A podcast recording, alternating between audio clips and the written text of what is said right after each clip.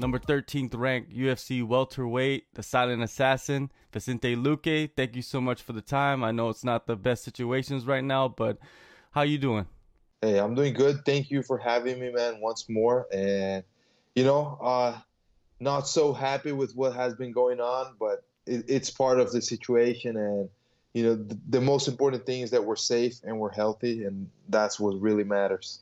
Fighters, they're they're known for being able to adapt more than I think any other athlete because you're fighting for your life. So I feel like that characteristic is very helpful in situations like this for every fighter. Yeah, definitely. I, I agree. I mean, this is kind of like the second time my fight is canceled because I was going to fight April 11.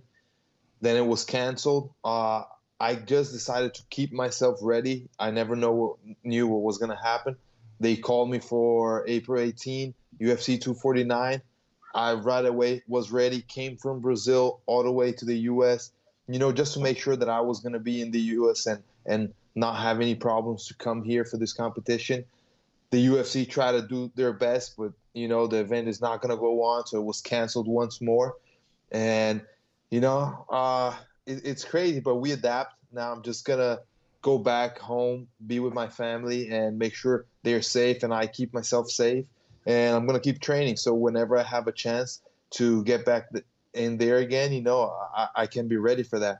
All right, let's go back to uh, UFC Portland. Of course, that fight or that event was postponed slash canceled, and you were in Brazil at that time. So did the UFC tell you once they figured out, okay, we're gonna put you on the 249 card? They're like, get out of Brazil. You need to get on a flight right now. Get to Florida. Yeah, they they talk, talked to me about that, and they thought it was smarter for me to come to the U.S. before any borders were closed or anything like that.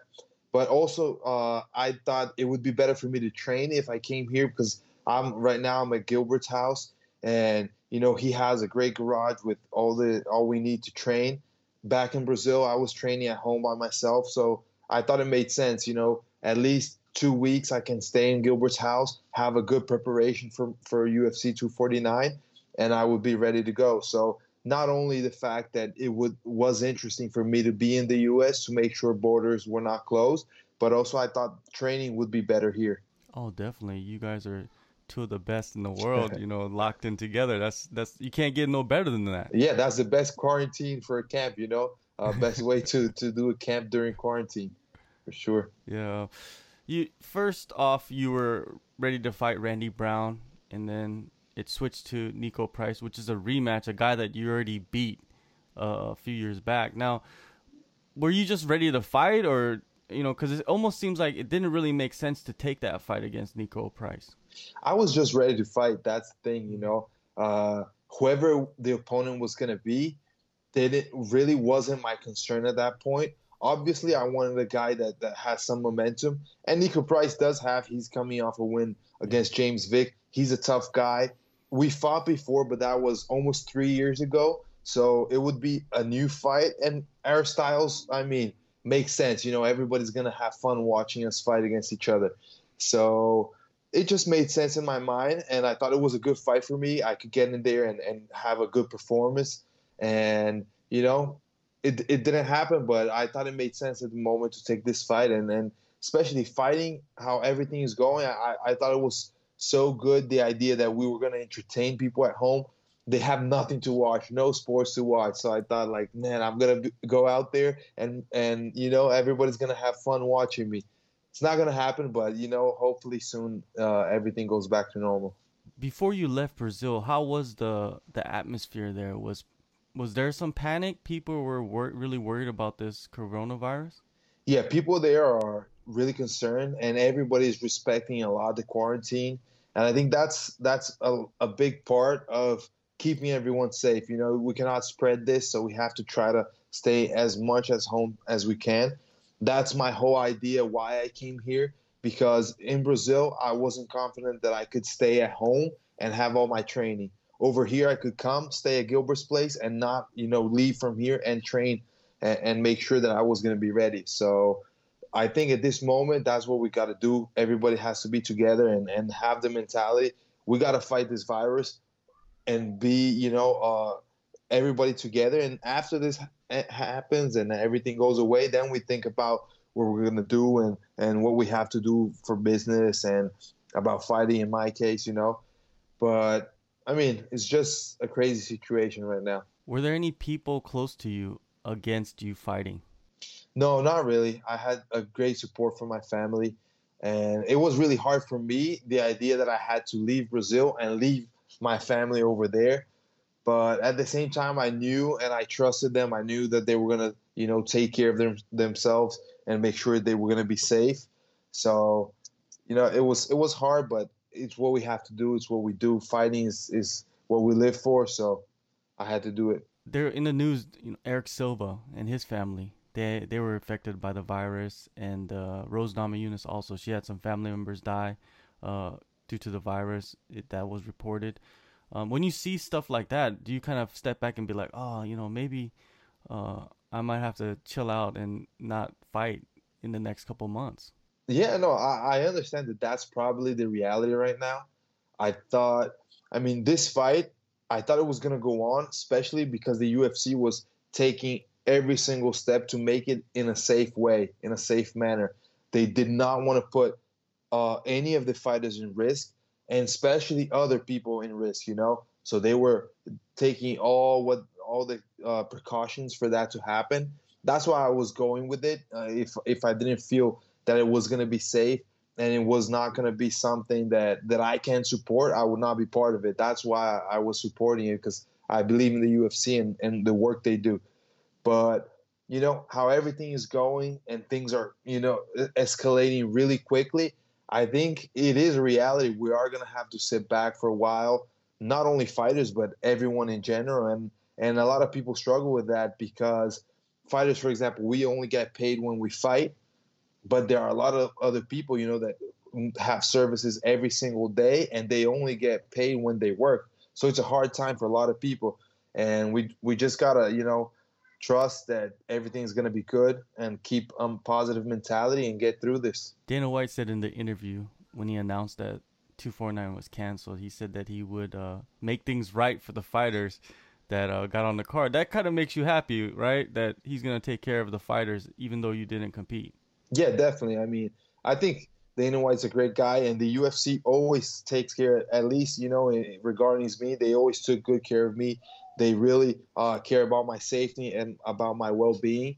And you know, it, it was not their call. They could not do anything about it. And all of us fighters, we get, you know, we we did what we could. We put ourselves at their disposal. We were training and we were focused to put put on a great show. So I, I think it makes sense with the call he made, and I really respect him for that. You were at the last show in Brasilia. Um, you're there to support your teammates. The, the arena is empty. You you fought in the TUF house, but the TUF house is just a small place. You know, I mean, it's not a big, big, you know, like ten thousand seats or whatever. What was the feeling uh, like in the event at the event? Was it kind of was it awkward? It was. Uh, I didn't actually walk into the arena because I I was backstage, so I was in the locker room. I warmed up with Gilbert, and then he went only with three corners, and I sat back. But the crazy thing is that you can't hear any crowd, no cheering, and that's so like out of reality for us. It's one of the things, at least in my in my uh, opinion, it motivates me a lot to have the crowd and have everybody there, and not to have that and not to hear that. It was a really weird feeling, but at the same time, I mean, we, are fighters. We adapt. We go there and, and we do what we have to do when we're in training, there's no crowd, there's nobody cheering, so it's kind of you know another day of training. That's that's the mentality we go into. Yeah, when uh, Gilbert knocked out Demian Maia, he was screaming, but then at that moment, it's like, oh, there's nobody out there. You know, like even myself when I was watching live, I was like, I expected you know the the Brazilian crowd to just go crazy to this. Like, there's nobody, and and uh, it it just magnifies everything. Um, now Fight Island. You hear all these things about yeah. this place that Dana White is building. He's like it's like a movie, you know. He's he's creating this setting for all the fighters to go and compete. I guess within the next month it should be done. Um, what do you think about that place? I think it's great. I think it's a great move. You know, uh, it's it's certainly a way that you're going to keep people safe. There's nobody else besides UFC staff, the camera people, and the fighters. So I'm sure they, they're going to test everyone before they get into the island. So it's going to be kind of a safe environment, clean from any kind of virus. So it, it's a great idea, and they are going to be able to you know to keep on doing their shows. We're going to be keep uh, keep on entertaining people at home. So I think it's a great idea and I'm excited to see how it's gonna be. It's a lot of people are playing like Mortal Kombat and all these things, and it's it's it's crazy. It's like a movie, but I think all of this, all that we're living, is like a movie. Even the the virus and the pandemic, is like a movie. So we, we gotta, you know, the the solutions are gonna be kind of movie things also. All right, 2019, it was uh the the busiest year for you in the UFC so far. You had four fights.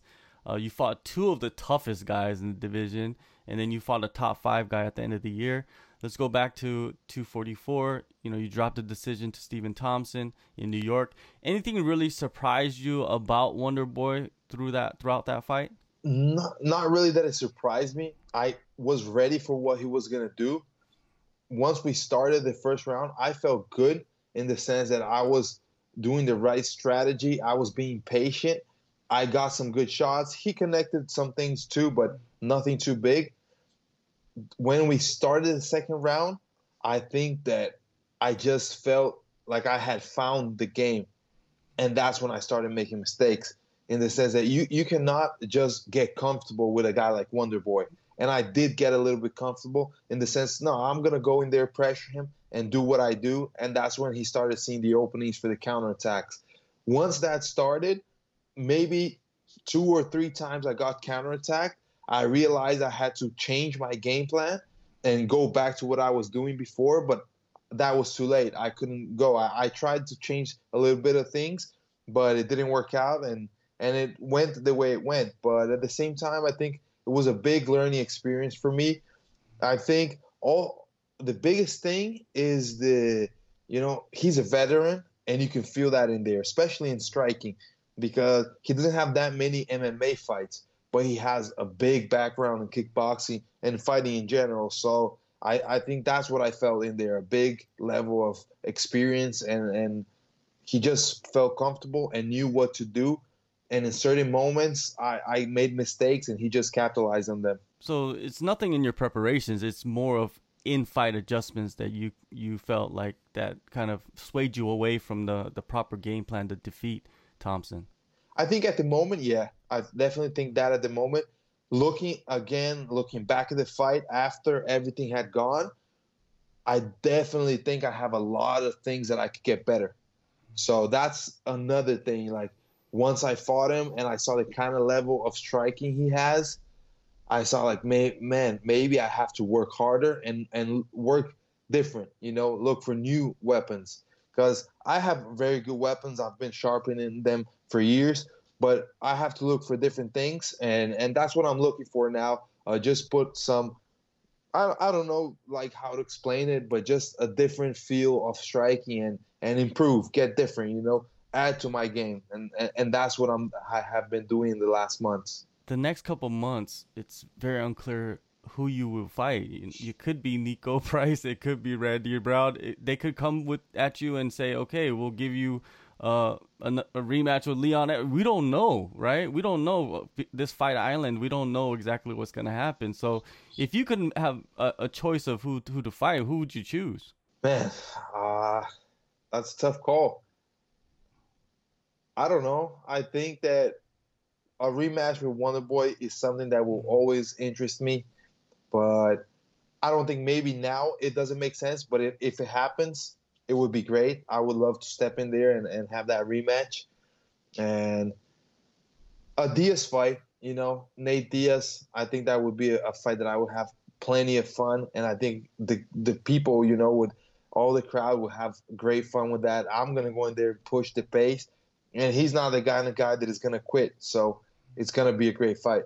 Yeah, Fight Island is going to be interesting to see what kind of procedures they put in for the fighters and what you might have to do. Maybe you might have to fly there two weeks ahead of time to be quarantined and tested, and there's so much mystery in this, but like you said, the fighters they're used to it. They're they're adapting all the time to every situation. Injuries, training camp is unpredictable when you start. Some most of the time when you enter a training camp, does it end the way that you felt like it would end? Most of the time it doesn't, but it's just the way it is. Now I have I don't know, but over 20, 22, 23 fights and it's never how you imagine it, but that's when I know it's normal if everything goes perfect, there's something wrong. I, I should really be concerned about it. So the normal is things are going to go wrong, but you're just going to keep on going, keep on pushing, and you're going to get out there and do what you do and, and fight. So this moment, you know, it, it's hard, but for us fighters, it's just another t- challenge. We're still going to, you know, be focused and, and go out there and, and do what we have to do. A big thing people were talking to me about is training. I mean, everybody is living the same situation. So training is the same for everyone. Everyone is struggling with that. So it, it's still going to be a fair night when two guys step in there and fight because everybody is in the same uh, same situation. So it's not going to be, you know, no advantages to any sides. So you're you're heading back to Brazil now in the next couple of days to be with your family. Yeah, that's the plan. That's the plan. I'm going to try to leave tomorrow and make it as quick as possible over there in Brazil. And I, I miss my family. Safe travels for you, Vicente, and uh, I appreciate your time, even though the the situation right now with the UFC is very unclear. But uh, yeah, thank you so much, and uh, hopefully once you get the next fight lined up, uh, I'll get you back on here and we could talk about it and be more clear on what what's gonna happen next. Yeah, definitely, man. Uh, let's hope for the best I think things are, are to get, you know, solved uh, from here forward. And thanks for having me once more. And let's go. Let's have fun at home and just, you know, stay safe.